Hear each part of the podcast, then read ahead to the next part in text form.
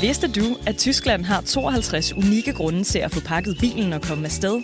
Med 52 kulturskatte, steder og traditioner på UNESCO's liste, og en verdensarv på mere end 7.000 år, kan en tur til Tyskland blive en enestående mulighed for at rejse tilbage i tiden. Find mere inspiration til din næste Tysklandsrejse på germany.travel. freedom, liberty, democracy. You could take the five worst presidents in American history Trump won't do what an American president must do. and put them together, and they would not have done the damage Joe Biden has done. He refuses to denounce political violence. Are you getting ready? Is democracy still America's sacred cause? Christian Kærholm Petersen, du er Berlingskes udlandsredaktør. Du befinder dig sammen med Berlingskes USA-korrespondent i New Hampshire, hvor Trump natten til onsdag vandt primærvalget. Er det ikke rigtigt? Det er nemlig helt rigtigt. Og Jakob, Dog ikke på samme hotel. Dog ikke på samme hotel. Dog ikke men, på samme øh, hotel. Ja, og Jakob Heinl Jensen, det er jo dig, der er korrespondenten, og i det daglige her på redaktionen går Christian Kærholm Petersen jo ikke under sit fulde navn. Hvad er det, vi øh, kalder ham? Vi kalder ham bare øh, P nærmest, som om han var øh, en øh, figur i James Bond. Øh, P, han har bare øh, det navn, og så er det sådan, det er. Så Christian Petersen, han er bare P for os. Han er bare P. OK. Jeg tænkte, at hvis jeg må kalde dig, Christian Kærholm Petersen, for P her i programmet, så sparer vi mindst et par minutter, som vi i stedet kan bruge på at gøre lytterne klogere på præsidentvalget. Er det OK? det er helt fint. Jeg har vendt mig til det efterhånden.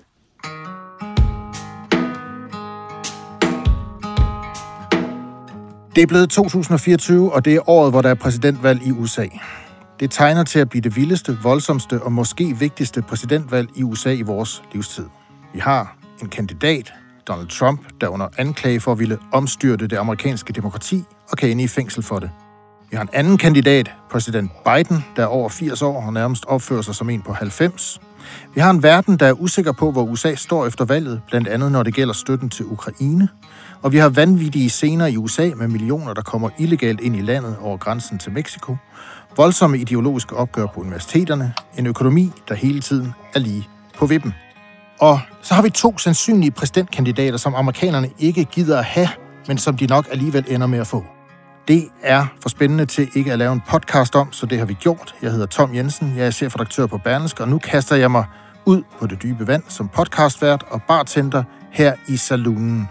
Vi sender hele året, mens USA vælger præsident. Det bliver voldsommere end selv den vildeste westernfilm. Velkommen til Toms Saloon.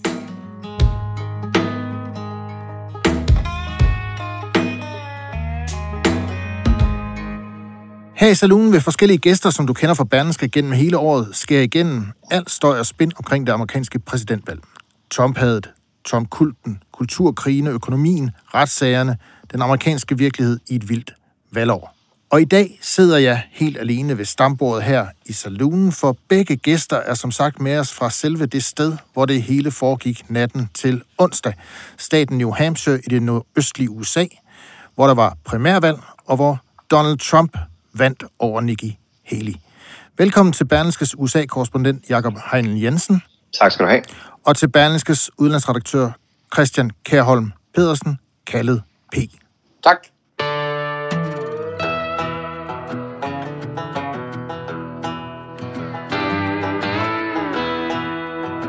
Vi skal starte med at høre et klip fra natten til onsdag, hvor Donald Trump kunne konstatere, at han havde vundet primærvalget over den eneste modkandidat, han endnu har i det republikanske felt, Nikki Haley. I have to tell you, it was very interesting because I said, wow, what a great victory. But then somebody ran up to the stage all dressed up nicely when it was at seven. But now I just walked up and it's at 14. But, but she ran up when it was seven. And, you know, we have to do what's good for our party. And she was up, and I said, wow, she's doing uh, like a speech like she won. She didn't win, she lost. Who the hell was the imposter that went up on the stage before and like claimed a victory? She did very poorly, actually. Ja, vi hørte her Donald Trump øh, fra natten til onsdag i New Hampshire, efter at han havde vundet valget. Men det lød grangivelt på mig, Jakob Heinl Jensen, som om vi havde fat i, i verdens vredeste vinder. Ja, det må man sige, og, øh, og det står jo i skarp kontrast med sådan, som han var i Iowa, hvor han jo virkede noget mere moderat og roste sine modstandere. Sådan var det ikke her i New Hampshire øh, der var han virkelig, virkelig øh, vred på Nikki Haley. Selvfølgelig også, fordi hun bliver i kampen om at blive republikanernes præsidentkandidat. Og så er der måske også en anden ting, vi lige skal huske på, og, og måske også grunden til, at Donald Trump han bliver så vred på Nikki Haley, det er jo, at Nikki Haley efterhånden er blevet anti-Trump-kandidaten. Hun står for alt det, Donald Trump ikke gør. What I have said is you can either pick more of the same, or you can go forward with a new generational leader. Og derfor tror jeg også, at de her vredesudbrud mod Nikki Haley, de bare bliver optrappet over den næste måned. Ja, hun er jo den eneste kandidat, der ligesom er tilbage i feltet, ud over Donald Trump, efter at Ron DeSantis i løbet af den sidste uges tid droppede sit kandidatur. Accordingly, I am today suspending my campaign. P. Selvom hun er det eneste alternativ til Trump, så tabte hun altså med noget i retning af 11 procent point i New Hampshire. Er det efter din vurdering nu uundgåeligt, at det er Trump, der bliver præsidentkandidaten for republikanerne? Ja, jeg kan, jeg kan ikke se andre muligheder, end at det bliver Trump. Altså, så skulle det da lige være, hvis det, det uendelige sker med Trump, men, men ellers er, er det ham. Øh, det, er, det, det, det er soleklart lige nu. Sådan ser det ud. Jakob Heinl Jensen, er der ikke et enkelt område, hvor Haley kan, øh, om man så må sige, har en fordel i forhold til Trump, nemlig at det ser ud til på målingerne, at hun har en større chance for at vinde over Joe Biden. Jo, øh, Tom, og det er også det, hun slår allermest på, og hun har jo faktisk ret i det. I nogle meningsmålinger øh, står hun til at banke Biden med hele 17 øh, procentpoint, og det er jo meget, meget mere end Donald Trump. Øh, han kan mønstre i de her målinger. Han ligger sådan lige hele tiden head-to-head øh, på vippen øh, til at banke Joe Biden i en omfattende New York Times-måling fra øh, december der viste den, at Trump ville slå Biden i fem ud af seks svingstater, men det er altså med en relativt lille maven. Og det er klart det, Nikki Haley vælger også siger til mig, øh, når jeg møder dem herude i New Hampshire. Øh, nogle af dem er faktisk ikke sådan særlig anti-Trumpske. De tror bare ikke længere på, at Trump er kandidaten, der kan vinde et præsidentvalg, fordi hans kandidater jo tabte øh, i 2022 til midtvejsvalget, og fordi at Trump øh, tabte valget i 2020. I think that we need someone who can actually win a general election. Um, there's no way that Trump's going to be able to win a general election. Hvis man ser Trump som en, en dobbelt taber, jamen, så har man brug for noget nyt, øh, og det er det, Nikki Haley hun kan levere. Og jeg tror også, at hun ville kunne vinde en, ja, et sejr over Joe Biden, hvis hun rent faktisk blev stillet op, men det bliver hun ikke. Vi får jo se, øh, der er flere primærvalg forude. Det næste sådan rigtig store øh, hængsel, det er jo skæbnevalget i, i South Carolina den 24. februar. Det er Nikki Haley's øh, hjemstat, men det er også et valg, hun meget nemt kan komme til at, at tabe, men det vender vi selvfølgelig tilbage til her i, i saloonen.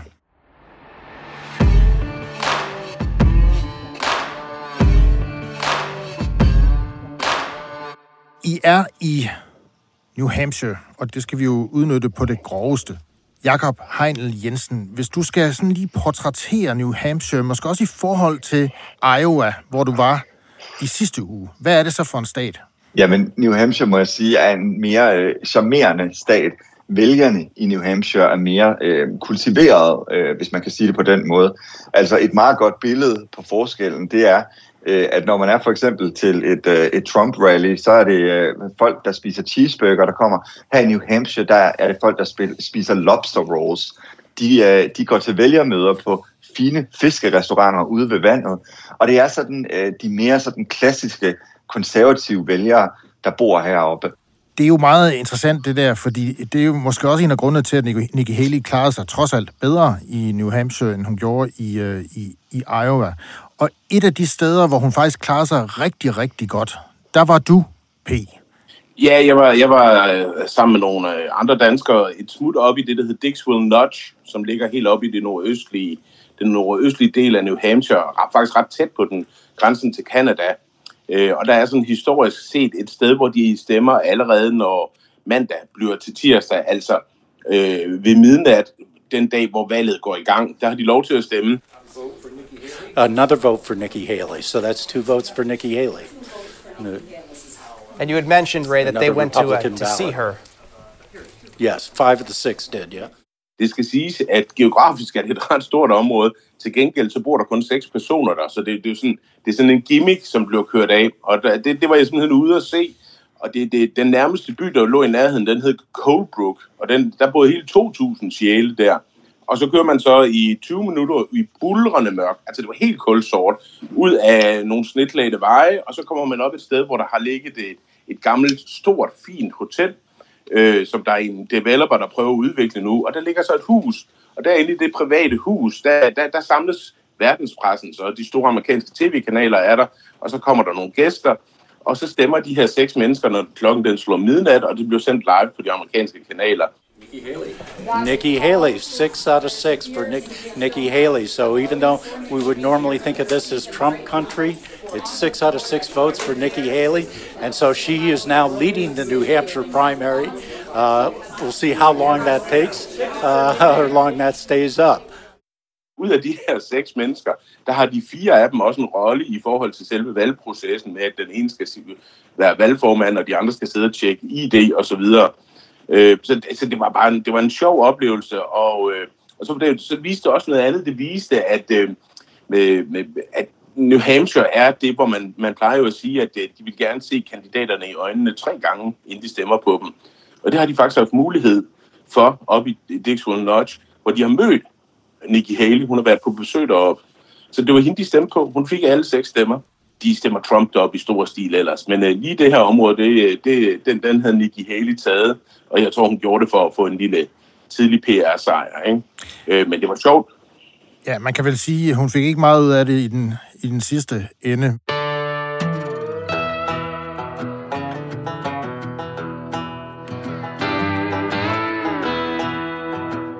Nu skal vi øh, snakke lidt om, øh, hvad det er, der har gjort, at Donald Trump nu ser ud til uundgåeligt at blive øh, republikanernes præsidentkandidat. Og i den forbindelse, så skal vi lige tre år tilbage i tiden til den 6. januar 2021.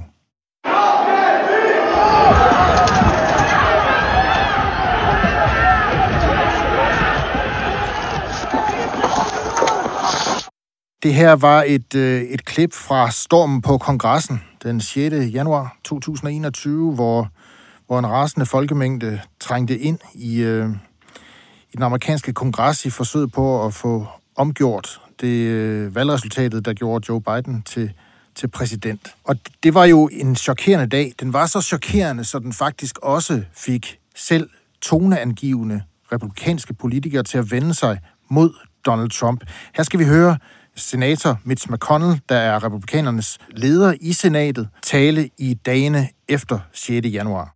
We're debating a step that has never been taken in American history.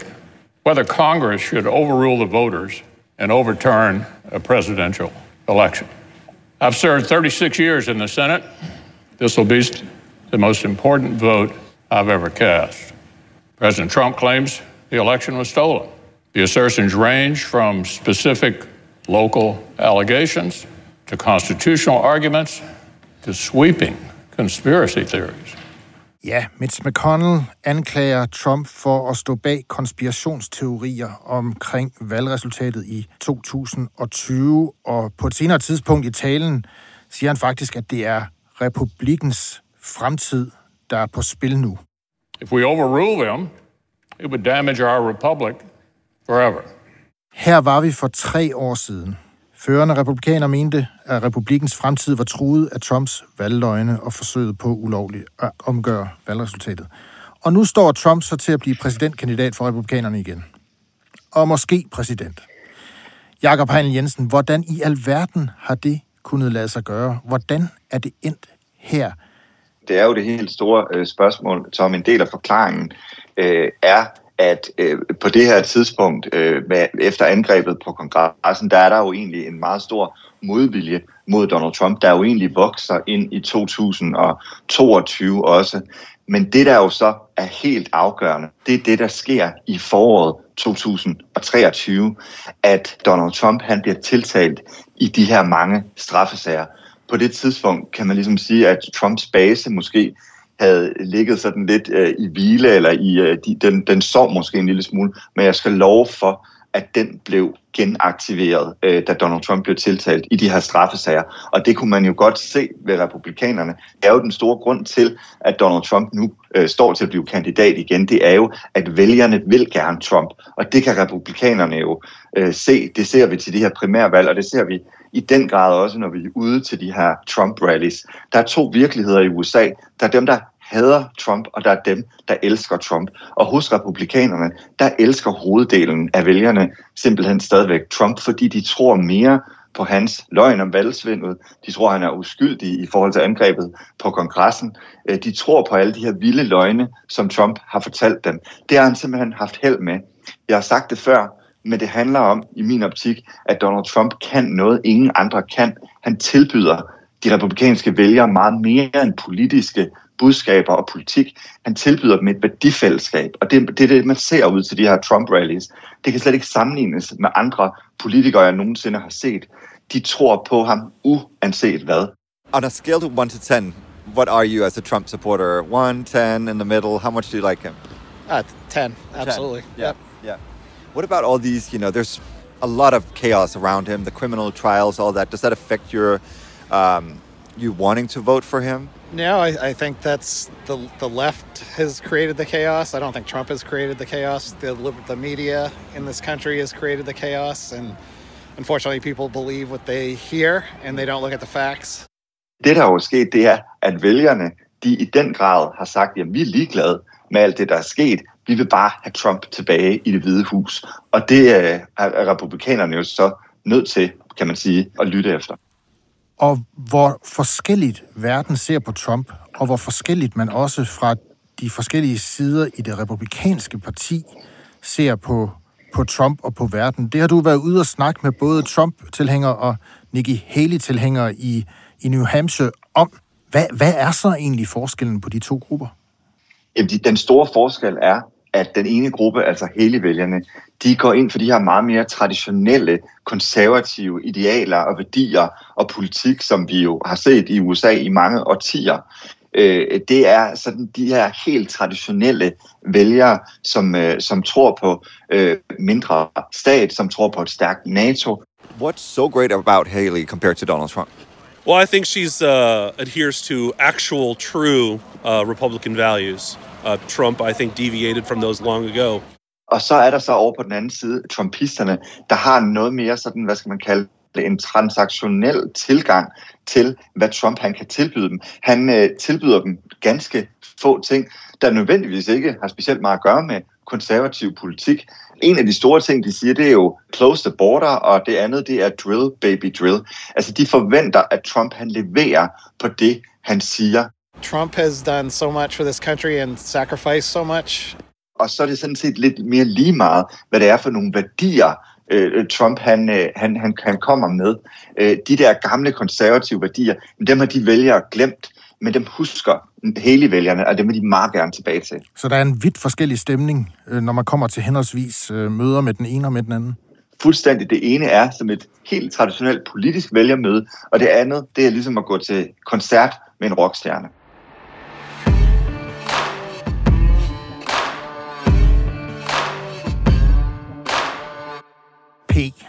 Må jeg spørge dig, fordi forud for retssagerne, der var der jo et par år, hvor man, hvor man kunne tro, at republikanerne ville tage et slags opgør med, med, med Donald Trump efter stormen på kongressen i januar 2021. Men det varede ikke mere end øh, nogle ganske få dage. Hvorfor lykkedes det ikke for republikanerne at tage et opgør med Donald Trump efter alt det, der skete i 2020 og 2021? Jamen, det er jo det, der er det gode spørgsmål. Og, og, og, og umiddelbart, så jeg tror ikke, der findes sådan en sådan simpel forklaring på det. Øh, Jakob var inde på noget af det, men det, det er tid læger alle sår, samtidig med, at, øh, at Trump han er en god kommunikator. Han er meget mere end en politiker. Han er, han er, han er ligesom bevæget sig op i en anden liga. Man kunne se på exit øh, i aftes her fra, fra New Hampshire, at dem, der stemte på Trump, der er 8 ud af 10 af dem, de siger, de tror ikke på, at Joe Biden vandt valget i 2020. Og hvis den fortælling ligesom er der, hvis Joe Biden ikke vandt valget, så er det næste trin er vel, jamen så var det vel i orden, at vi lavede ballade 6. januar modsat, så er det jo også en hemsko for Trump, fordi at øh, dem, der så stemte på, på Haley i går, det er det, som de heroppe øh, kalder undeclared voters, altså uafhængige øh, stemmer, og republikanere. Der er det næsten omvendt. Der er der sådan op, op i retningen af 7 ud af 10, som tror på valgresultatet for den gang. Så det, det skaber jo også en kile ned igennem det republikanske parti, men det er meget tydeligt, at det er Trump, der har flertallet. Der er flere, der tror på hans udlægning af historien, end der, der tror på de moderate kræfter i det republikanske partis udlægning af historien her. Så man kan sige, at først undlader republikanerne at tage opgøret med Trump, og da retssagerne kommer, så får han fuld flyvehøjde igen. Og det manifesterede sig så i New Hampshire med en sejr over Nikki Haley. Jakob Heinl Jensen, hvorfor bliver Nikki Haley i den her kamp, hvis den er umulig at vinde? Ja, det er et godt spørgsmål. Altså selvfølgelig fordi hun er øh, øh, the spare i det republikanske parti, hvis man kan sige det. Altså reserverne også, ikke? Fordi der er jo altså også, skal vi lige huske, en teknisk mulighed for, øh, i hvert fald, øh, og når jeg siger teknisk, så er det fordi, jeg tror, der er meget lidt øh, sandsynlighed for, at det sker, men at højesteret simpelthen øh, vurderer, at Donald Trump ikke er opstillingsberettiget som amerikansk præsident. Sådan en beslutning vil jo selvfølgelig have meget, meget, meget store konsekvenser, men teknisk er muligheden der, og derfor tror jeg også, at hun bliver hængende øh, lidt endnu. Og så er det jo selvfølgelig også fordi, at vi i det næste republikanske primærvalg går ind i hendes hjemstat i South Carolina, hvor hun jo så håber, at hun har en chance. Men sandheden er bare den, at hun formentlig har en endnu mindre chance for at vinde over Donald Trump i sin øh, egen hjemstat, South Carolina. Og man må bare sige, hvis man ikke er i stand til at vinde sin egen hjemstat, jamen så er alt tabt.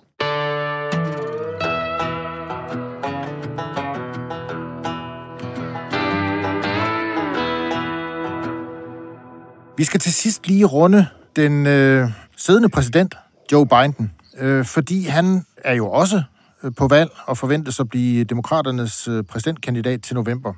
Men man kan sige, han fører også en lidt speciel valgkamp, for nu at sige det, det er mildt. Så specielt, så han jo sådan set slet ikke var på stemmesedlen i New Hampshire. Og det havde en, en helt speciel baggrund. Heinlein, kan du, ikke lige, kan du ikke lige tage os med ind i, hvor, hvorfor var det, at demokraterne nærmest holdt et ikke-valg natten til onsdag i New Hampshire? Jamen det er fordi, at det demokratiske parti sådan set gerne vil have rykket øh, hvad hedder det, systemet, så den første stat ikke skulle være øh, New Hampshire. Øh, men det var en armslægning, de øh, i virkeligheden tabte, og det betød så, at på det tidspunkt, så står øh, Joe Biden sådan set ikke på stemmesedlen. Altså det kan man jo kalde en, øh, en stor katastrofe øh, for demokraterne, at han så ikke står på den stemmeseddel, når folk går ned for at stemme her i, i New Hampshire. Men man kan så sige, det der jo så skete, det var, at Biden-folkene og demokraterne iværksatte sådan en, en write-in-kampagne, kalder man det på engelsk. Altså simpelthen en kampagne for, at folk selv skulle gå ned, og når de så stod på stemmesedlen, eller stod med stemmesedlen i hånden, jamen så skulle de skrive Joe Bidens navn ind, og, og så kan man så stemme på ham øh, alligevel. Og det øh, var der jo øh, selvfølgelig en stor nervøsitet omkring. Vil folk rent faktisk gøre det, når han nu ikke stod øh, på stemmesedlen? Men der må jeg altså bare sige, der kan demokraterne noget, der kan Joe Biden noget fordi han vandt en meget overvældende sejr her i New Hampshire. The winner of the Democratic presidential primary in New Hampshire is Joe Biden. Joe Biden was not on the ballot, but even as a write-in candidate with 21 other people whose names were on the ballot, President Joe Biden, uh, it is projected, will win the New Hampshire Democratic primary. Jeg mødte flere demokrater og sågar også independent, der simpelthen var mødt op øh, på de her valgsteder, netop for at skrive Joe Bidens navn ind. Og det siger jo også noget om, hvad der stadigvæk er for en vilje for at stemme på Joe Biden. Og det kan man jo godt nogle gange komme i tvivl om, når man kigger på de her øh, såkaldte tilfredshedsundersøgelser øh, med Joe Biden. Han er jo en meget, meget upopulær præsident, og nærmest en præsident, der bliver mere og mere upopulær. Folk synes, han er for gammel. Der har været stor utilfredshed blandt de unge vælgere for, hvordan han har håndteret øh, krigen øh, mellem Israel og Hamas. Men i hvert fald i går, jamen, der lykkedes det rent faktisk Biden at vise, at han selvfølgelig nok skal vinde nomineringen som øh, demokraternes præsident, og det kommer han også til.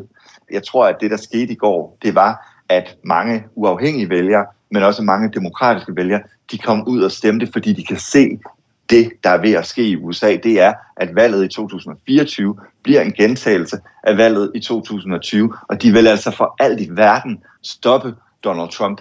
Også selvom entusiasmen omkring Joe Bidens kandidatur måske ikke er så stor, så er hadet til Donald Trump altså større. Det handler ikke om Biden, det handler bare om, at han ikke er Donald Trump. Trump's not concerned about your future, I promise you. P. Biden til gengæld, han er jo en ældre mand. Tror du, at han overhovedet vil være i stand til at gennemføre en øh, præsidentvalgkampagne som den, vi står over for lige nu? Det er jo rigtigt, altså øh, Biden er, er blevet 81 år. Øh, han virker ikke altid stærk øh, sådan fysisk og på benene og så videre. Øh, de folk, jeg har mødt herover, som, øh, som, som kommer sådan forholdsvis tæt på ham, de siger altså, at hans hjerne fejler ingenting. Øh, han, er, han er skarp, han arbejder meget og så videre. Det skal de selvfølgelig også sige. Det, det er jo ofte demokrater, der kommer i nærheden af ham. Men også de journalister herovre for de store amerikanske medier, de siger lidt det samme. Men det er rigtigt nok, hans fysik virker, det som amerikanerne kalder frail. Altså han er sårbar, Øh, og, og Trump bruger det jo hele tiden med, at han kan ikke gå op ad trapperne. Pas på, her, her vil øh, Biden jo falde, der er fire trapper her, og så videre, siger, siger Trump, når han, øh, når han er ude og holde tale. Så, så øh, det bliver en helt anden valgkamp, den der går i gang nu, øh, end det var for fire år siden. Den gik, et, den gik senere i gang, to, der var corona, og det vil sige, at øh, han førte primært valgkamp hjem fra kælderen i Delaware. Det bliver noget, noget andet den her gang. En anden ting, som de amerikanske medier skriver i dag, det er, at nogle af, af Bidens nærmeste rådgiver i det hvide hus, de rykker simpelthen ud af det hvide hus nu og over i kampagnen allerede nu. Og vi, vi snakker om, at vi først er på vej hen mod februar. Der er over 10 måneder til selve valgdagen. Ikke? Og så omvendt, så er der jo så også nogen, der, der begynder at, øh, at sådan fiske lidt efter, om ikke også Trump er ved at falde lidt af på den. Øh, og nu skal vi høre et klip fra, fra den seneste uge, hvor Trump holdt et valgmøde og kom lidt galt afsted. Nikki Haley, Nikki Haley, you know they did you know they destroyed all of the information, all of the evidence, everything, deleted and destroyed all of it, all of it, because of lots of things. Like Nikki Haley is in charge of security. We offered her ten thousand people, soldiers, National Guard, so whatever they want. They turned it down. They don't want to talk about that. Ja, her kommer Trump til at forveksle Nikki Haley med demokraternes tidligere leder i repræsentanternes hus, Nancy Pelosi. Og øh, P, du var til stede i, øh, i lokalet, da det foregik. Det her, hvordan, øh, hvordan reagerede folk ved, øh, ved det her Trump-rally? Det, der jo er med de her Trump-rallies, det er, at der faktisk er meget larm, fordi folk snakker meget. Det var et stykke henne i forløbet. Han snakkede en time og 45 minutter den dag. Det gør han ofte og vi er et stykke hen, så der er faktisk der er folk, der begynder at vandre ud af salen på det tidspunkt. Øh, og, så, og så begynder han at sige det her, og der stod, øh, der stod jeg og tænkte, hvad, hvad er det, han siger? Hører jeg rigtigt her? Øh, og jeg måtte ud og tjekke det bagefter, og det var jo altså rigtigt, at han havde forvekslet Nancy Pelosi og, og Nikki Haley. Han sagde simpelthen, at Nikki Haley jo havde, øh, hvorfor, hvorfor gjorde hun ikke noget 6. januar? Hvorfor, hvorfor skete der ikke noget? Øh, hvorfor var hun så mange timer om at sætte nogle, nogle politi og militærstyrker ind og så videre? Men altså i momentet, jeg tror ikke, det var ikke fordi publikum opdagede det sådan vanvittigt meget. Altså de, de, dem, der er til de der rallies, de hæpper bare på ham. Men, men jeg skal så afsløre, at efterfølgende er det jo så, altså tog det er jo op og det er voldsomt meget imod ham. He claimed that Joe Biden was going to get us into World War II.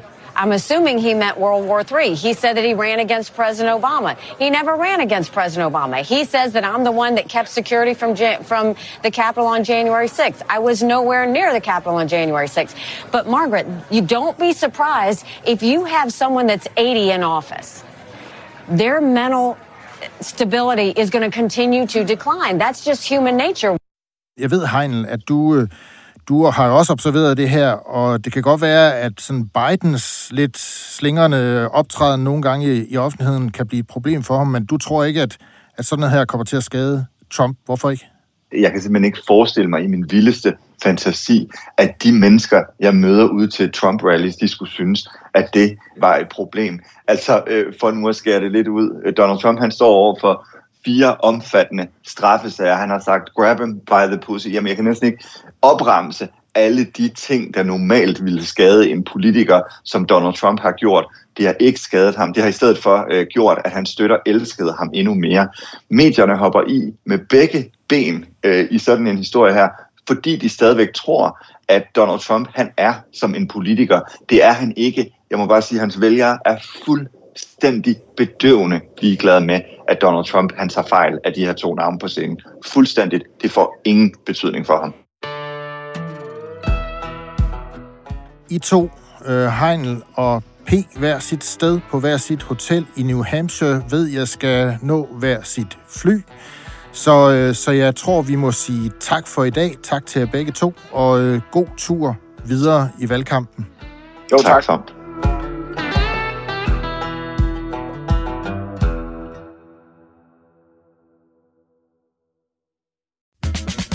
Vidste du, at Tyskland har 52 unikke grunde til at få pakket bilen og komme afsted? Med 52 kulturskatte, steder og traditioner på UNESCO's liste, og en verdensarv på mere end 7.000 år, kan en tur til Tyskland blive en enestående mulighed for at rejse tilbage i tiden. Find mere inspiration til din næste Tysklandsrejse på germany.travel.